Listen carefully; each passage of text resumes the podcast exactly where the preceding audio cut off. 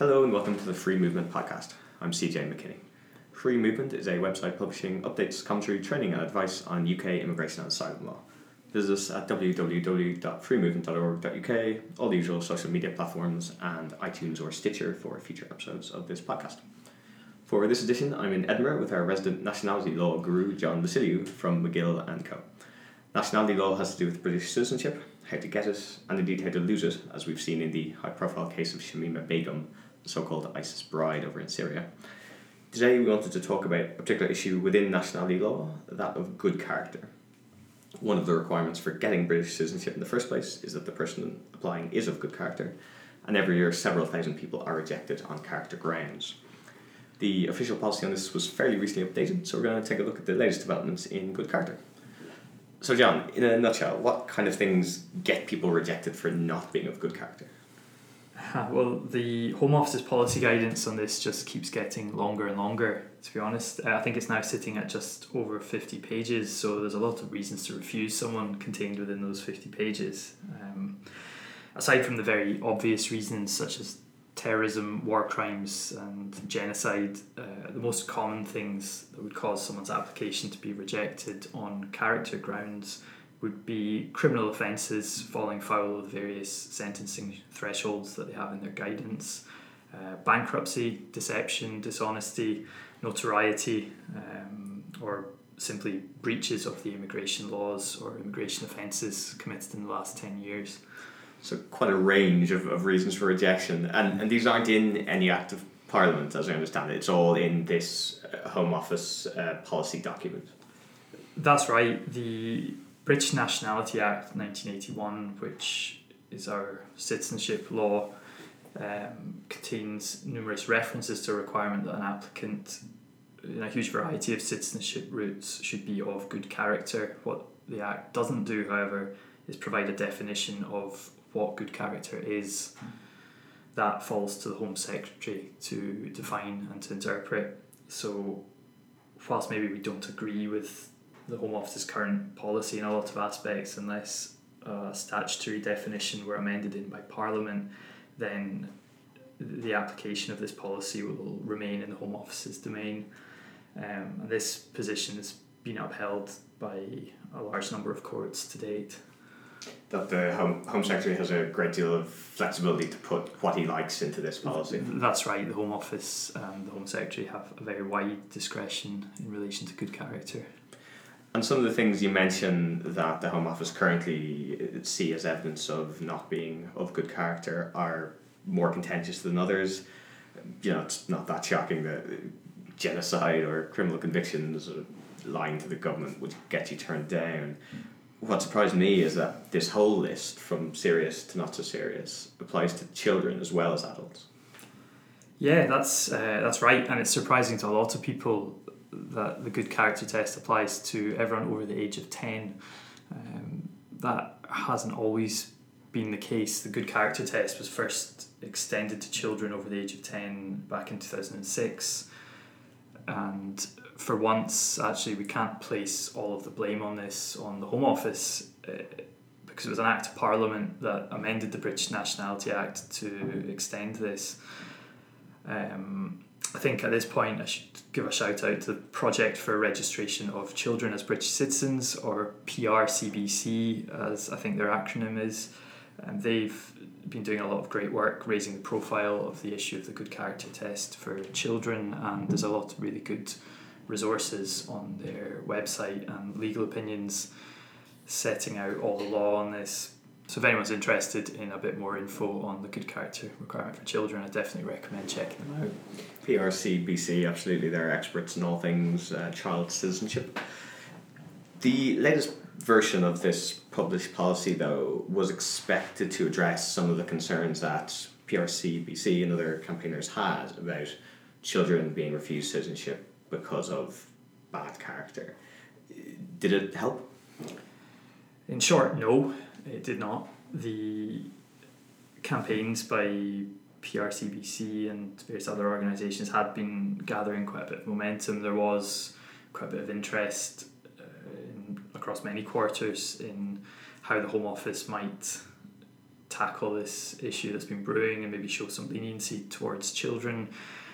Uh, instead, what the Home Office did was uh, simply regurgitate a lot of standard paragraphs reciting the law on the best interest of the child and their statutory duties uh, in respect of safeguarding the welfare of children and just ram that into the front of their guidance as though that would somehow cure the fact that it's still very, very harsh to apply adult character tests to children, many of whom usually come from disadvantaged backgrounds.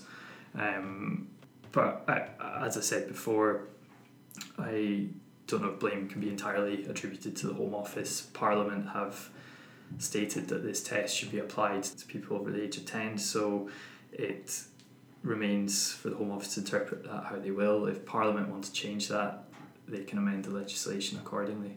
So blame your MPs as well as uh, Sajid Javid on this one. Yes. Um, okay, moving from the issue of children in particular to the good character test in general as, as applied to everyone. One indication of bad character, if you like, is overstaying on your visa. And we recently had a free movement article by Karma Hickman saying that the latest guidance, um, as recently updated, made it so that quote, any overstaying in the last 10 years will see an application for British citizenship refused with some minor exceptions, end quote. Is that about the size of it? Because it sounds quite brutal. Yeah, definitely. Uh, it's very brutal, and I think in my practice anyway, this has overtaken criminality as the most common reason for refusal that I'm seeing people come to me and ask for advice on. Um, it used to be that people come and say, "Oh, I got refused because I had a series of road traffic offences or something like that." But now, time and time again, is people who maybe had a extended period of overstaying while they were, say, a student and maybe made the wrong visa application a couple of times and finally got granted.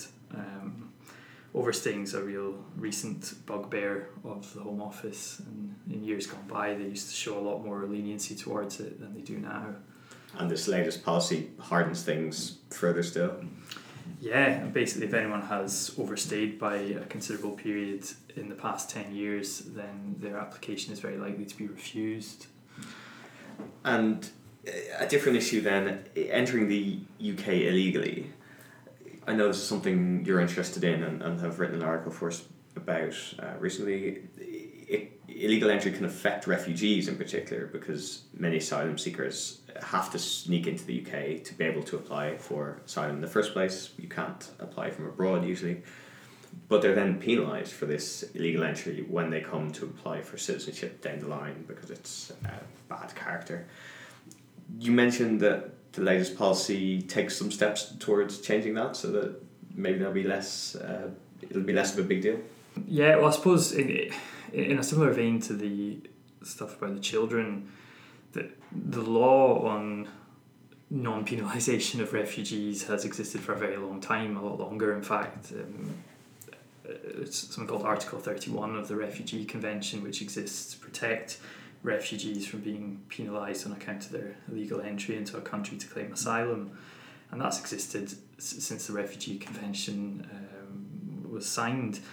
It's nothing new, but it is new that the Home Office have I suppose, recognised this and stated it in their guidance for the first time, maybe drawing it to the attention of nationality caseworkers who don't have much experience dealing with refugee law.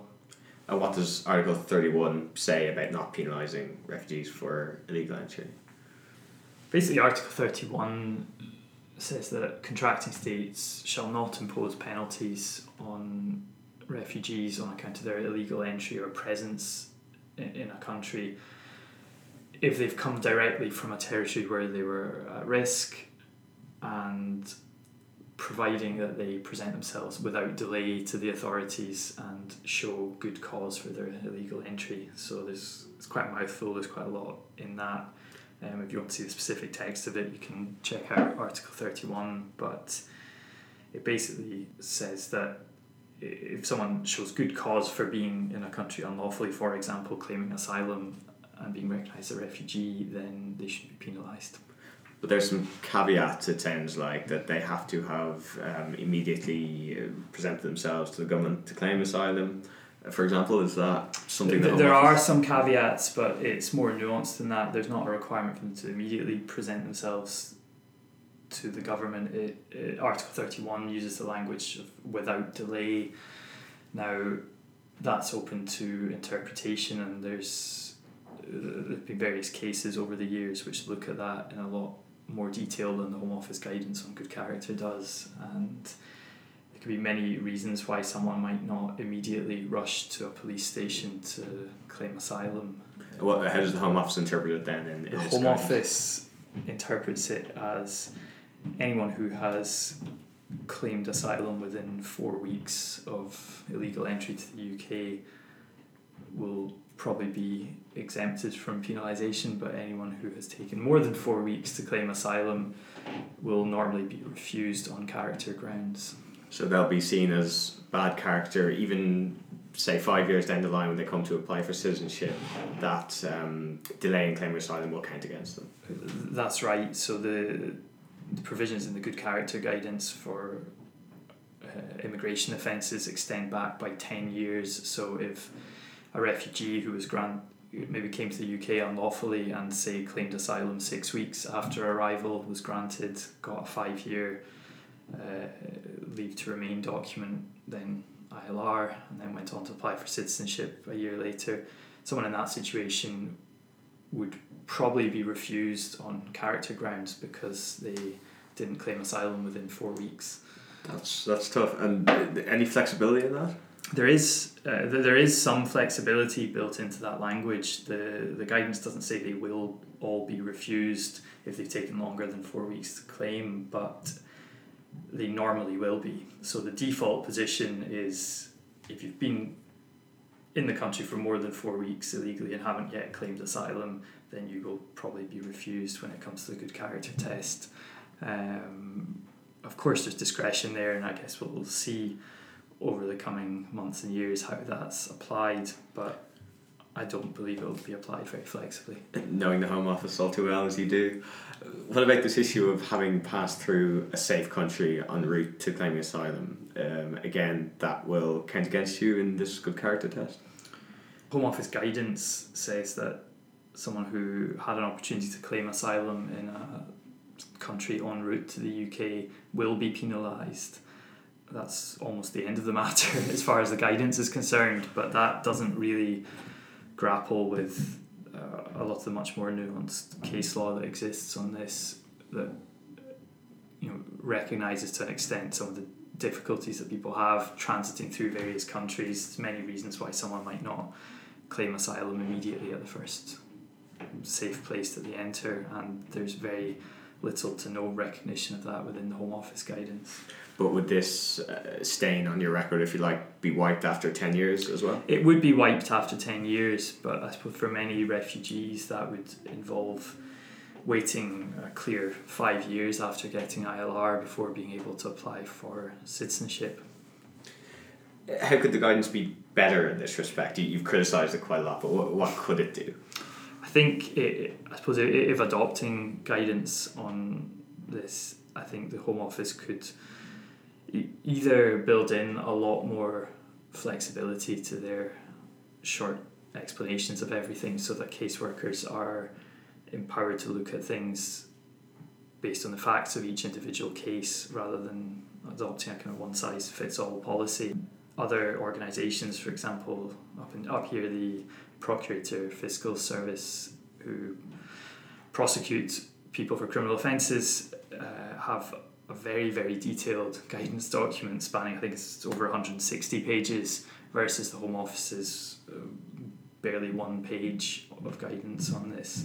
So there's a lot of there's a lot of complexity to these considerations. There's many factors that should be considered, and they're lacking just now. And are they are taken into account by prosecutors in deciding whether to prosecute someone for illegal entry, but not Yes, that's right. Because Article thirty-one, I suppose, more importantly than this, also presents a statutory defence to prosecution for a number of offences relating to illegal entry. One of the other things I would add that I think could be improved in the guidance is maybe some recognition of Article thirty-four of the Refugee Convention, which urges contracting states to facilitate the assimilation and naturalisation of refugees and to make every effort to expedite nationality proceedings. To my mind, the guidance as it currently is actually does the total opposite and forces refu- a lot of refugees anyway to wait an extra five years before applying for naturalisation rather than expediting it. Not exactly in the spirit of Article 34, uh, which isn't mentioned at all, presumably, in the guidance. Yeah, there's no reference to it whatsoever, at least not that I've seen. Yeah. Um, what else is new in the latest version? We, we've touched on maybe the key issues that have shifted. Is there anything else that's changed um, in the latest uh, version? Yeah, there's been an addition of a couple of sections on extremism and unacceptable behaviour. I don't think I don't think these are particularly controversial. Um, extremism. Extremism incorporates things like uh, inciting, justifying, or glorifying terrorist violence, things like that that are inherently aren't that controversial in a good character assessment and unacceptable behaviour covers things like um, writing, producing, or distributing hateful material and things like that. Again, not too controversial. The other additions, I suppose, have been some stuff on outstanding NHS charges and outstanding litigation debts to the Home Office. So this is where, and this is a reason for being refused a visa as well. I think uh, that if you have used the NHS, you're not entitled to free care, and you owe them money, you'll be turned down for citizenship. Yeah, that's right. I mean, it's been it's been something that was incorporated into the immigration rules quite some time ago. Now it's again fairly uncontroversial now that if an applicant for a visa has outstanding debt to the NHS, I think it's five hundred pounds or more, then that would represent a what's called a general ground for refusal of that visa. Um, likewise, if there's an outstanding litigation debt from litigation that they've conducted against the Home Office, they are expected to pay that before they can be granted a visa. These have now finally filtered down into the citizenship guidance, and it's really just the same criteria that are being applied to visa applicants that are now being applied to citizenship applicants as well. Seems uh, mildly petty, perhaps, but, but there you go. Um, those are the changes to the good character policy. I, I want to go back to something you mentioned at the start, uh, not necessarily a, a new thing, but a, an interesting one. Um, you can be refused on the good character basis for notoriety. What, what did you mean by notoriety? yeah, um, this is one of my, I suppose, favourites is the wrong word, but uh, it's one of the facets of the good character guidance. It's actually existed for a very long time the Home Office say that if a person's activities have been notorious and cast serious doubt on their standing in the local community, then they can be refused on good character grounds. So I suppose that means if someone has engaged in particularly disreputable behaviour that's come to the Home Office's attention somehow, that could present a reason for refusal. But it, it sounds like a pretty wide, definite, like not taking out the bins. Like what kind of anything that annoys people in your community potentially? Yeah, I I really don't know what they have in mind particularly for this and how they would go about applying it in a refusal. I've never seen a real life refusal on notoriety grounds, but the power is there. So one day maybe we'll see something. Yeah, it just goes to show, I suppose, the range of, of behaviours from uh, extremism and war crimes right down to potentially uh, quite petty things. But fingers crossed it, it doesn't arise in practice. Um, John Vassiliou McGill and Co, thank you very much for that uh, insight into good character. I, as I mentioned, we are on www.freemovement.org.uk where we have various uh, free to access articles about good character, naturalisation, uh, John has one about uh, legal entry, that, as we've just been discussing, published recently. Um, Facebook, Twitter, LinkedIn, uh, we're on iTunes and Stitcher for future episodes of this podcast. Uh, thank you very much for listening, and if you are applying for citizenship after listening to this, very best of luck.